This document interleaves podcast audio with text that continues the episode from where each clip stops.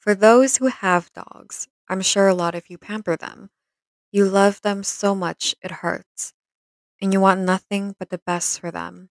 You want them to be treated with the love and respect they deserve.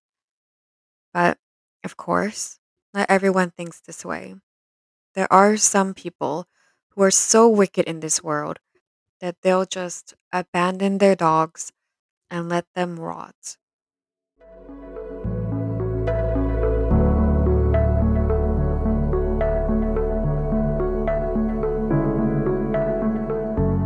I'm your host, Hepburn, and you're listening to the Voiceless Speak Forever podcast, a true crime podcast dedicated to exposing the many misdeeds and abuses done to animals.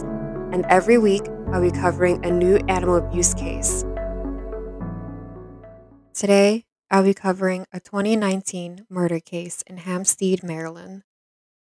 In April of 2019, in Hampstead, Maryland, an animal control officer named Ed Smith was to enter a home on 4302 Black Rock Road after being tipped off by an anonymous source to do a welfare check on Laura Filler and, depending on the source, her husband or boyfriend, John Roberts' many dogs. The source hadn't seen the couple for over a week and was extremely concerned for the well being of their dogs.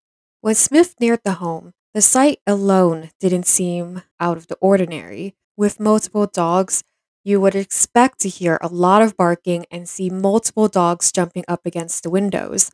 But what he heard and what he saw was far more than what he expected. He could smell something that wasn't quite right.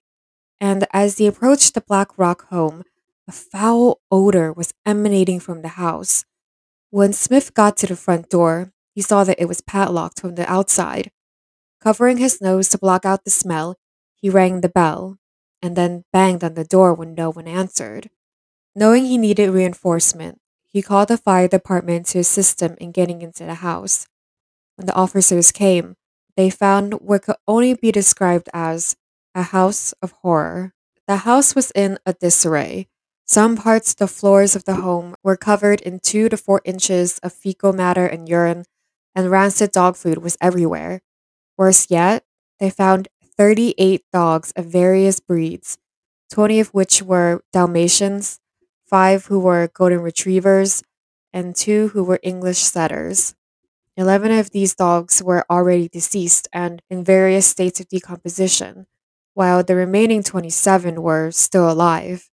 The 27 dogs who survived were only able to do so because they consumed sewage like water, and ate moldy dog food.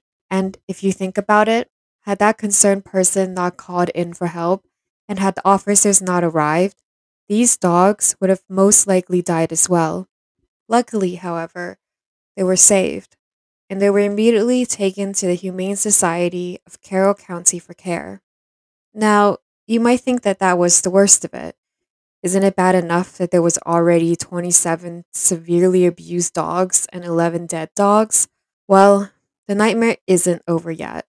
Because just a few days after their first trip, the team returned to the house and to their horror, found an additional 16 dead dogs. Some were found in plastic bags thrown in the backyard. One was found liquefied in a bathtub, and one person even said that there was a padlock crate with just bones and fur in it. All of these dogs were believed to have died from starvation and dehydration. The scene was so deplorable that rescue and recovery personnel had to wear hazmat suits to retrieve all the dogs. In fact, when later interviewed, the police and first responders said that this was one of the most disturbing scenes they had ever seen. When the breeders who sold them their dogs and previous owners of the dogs found out about the situation, they immediately called the Humane Society of Carroll County in hopes of reuniting with their dogs. Of the ones who were able to provide microchip numbers, the Humane Society were able to successfully reunite 15 dogs with their original owners. However, not everyone was so lucky. One person who sold three golden retrievers was never able to confirm if they were dead or alive because she had never microchipped her dogs prior to giving them to Laura and John. Initially, she didn't see any red flags, The customary interview she had with any prospective parent went pretty well. So well, in fact, that she actually believed that John was a genuinely nice person. And the website Laura and John put up, it had nothing offending on it. In fact, it featured happy puppies frolicking in a very large and nice yard. However, once she agreed to sell them her puppies, she started to sense that something wasn't right. She said they had agreed on a payment plan, but John never made his final payment to her, which forced her to file a lawsuit against him. And he never sent her photos of the dogs like he promised. And he never registered the dogs, which is what legit breeders do if they want to sell or show the dogs. Now, she lives with the regret that first, she sold them her dogs, and second, she never microchipped them, which would have allowed them to be identified. But why did Laura and John torture and murder these dogs? Well, the answer lies in greed. Laura and John were bad breeders. They were running an illegal dog breeding operation which ran under the names Black Dog Dalmatians and Black Rock Puppies. As unlicensed breeders, they did not register their dogs to a kennel or breed club or take the time necessary to learn what the best genetic matches were for their dogs. Instead, they treated the dogs as if they were invaluable. Laura and John only saw them as dollar signs and didn't care about their well being so long as they got something out of them. And when the dogs no longer gave them what they wanted, they just abandoned them. But they wouldn't be able to get away with it. When the police apprehended them, they were indicted with 109 charges, 81 counts of animal cruelty, 27 counts of animal waste and dead or decaying animals, and malicious destruction of property greater than $1,000. During her hearing, Laura's lawyers, Jeanette DeBossiere and Lee McNulty, claimed that it wasn't Laura, but John who was the one who was really at fault. Not only was John the main abuser, but they said that he was also abusing and controlling Laura too and that she was ignorant to the state of the home because she had already left the house and had started living in her car months before John left the home. So, the assumption here is that the majority of the abuse of the dogs took place in the intervening months between the time she moved out of the home and her arrest, suggesting that she had very little to do with the abuse of the dogs, which is just really hard to believe. And I won't vic- I won't victim blame here, but if she was an actual victim of the dogs, which is really hard to believe, even if she didn't have any part in the physical abuse of the dogs, the fact that she turned a blind eye to the abuse is criminal enough. And as for John, his legal team used depression as his defense, Depression doesn't make anyone kill or abuse 54 dogs. There's honestly no causation there. So, on his lawyer's part, that's just a really terrible reason to use for mercilessly killing 27 dogs and maltreating 27 dogs. The judge, Fred Hecker, also didn't buy Laura and John's excuses. In October of 2019, John pled guilty to 11 counts of aggravated animal cruelty he was sentenced to a 33 year prison sentence.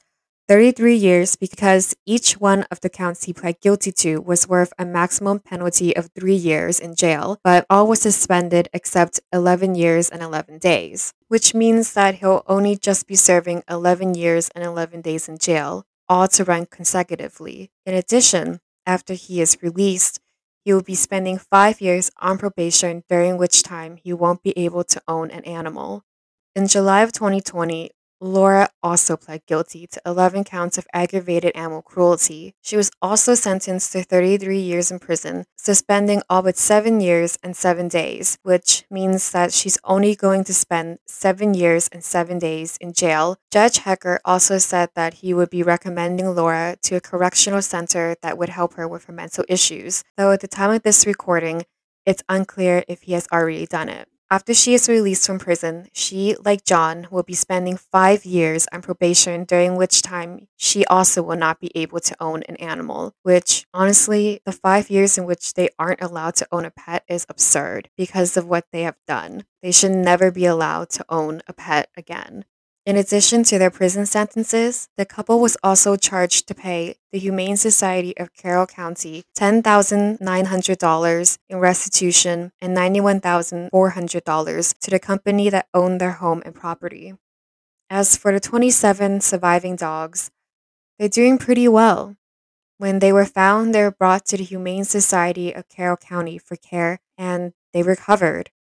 The 12 dogs who were not microchipped were placed in foster care or they were adopted, and the 27 dogs who tragically died all were cremated and given proper burials at the Baltimore Humane Society in Reisterstown. They were also given names. The cemetery and funeral director at the Baltimore Humane Society, Veronica Von Hoff, said, We will name them because we could not save them. We name them so we remember them. And their names were Acorn, Almadine, Aspen, Cricket, Fern, Grasshopper, Holly, Jade, Juniper, Kona, Linden, Luna, Marigold, Mariposa, Meadow, Nessie, River, Rory, Robin, Sage, Sky, Star, Sycamore, Sunshine, Topaz, Tupelo, and Willow. Smith, the animal control officer who went to the scene, was also at the ceremony and placed a memorial stone in their honor. The area where the stone was placed was beneath an archway adorned with 27 empty collars and each of the dogs' names. Also, Chloe, a Dalmatian of the Black Rock Dogs, was also present to say goodbye to her brothers and sisters. So, not only was it therapeutic for people to attend their ceremony, but it was for animals as well. So, I do believe that you are able to visit the memorial site at the Baltimore Humane Society in Reisterstown, but just call or email first, just in case. So, that was the case of the Black Rock Dogs. Like the other cases we've discussed, this was an extremely affecting case of abuse and murder. This one really showcased how bad breeding can be when it's done illegally and completely wrong. But we also did see how good humankind could be. Not only did the rescuers do an incredible job, but the Humane Society of Carroll County and the Baltimore Humane Society in Reisterstown did too. They saved these dogs and gave them new lives, as well as give the respect the 27 fallen dogs deserved. If you're able to donate or do anything for them, I'll leave their links in the description below. And as always, if you like this episode, please rate a review, subscribe, and tell your friends, families, co workers, strangers, whoever about the Voiceless Speak Forever podcast so that more people can understand how prevalent and severe the problem of animal cruelty is. This way, more of us can come together and help them. And you can visit us on our Instagram page, the period VSF period official. Please stay safe, and I'll talk to you guys next week. Toodles!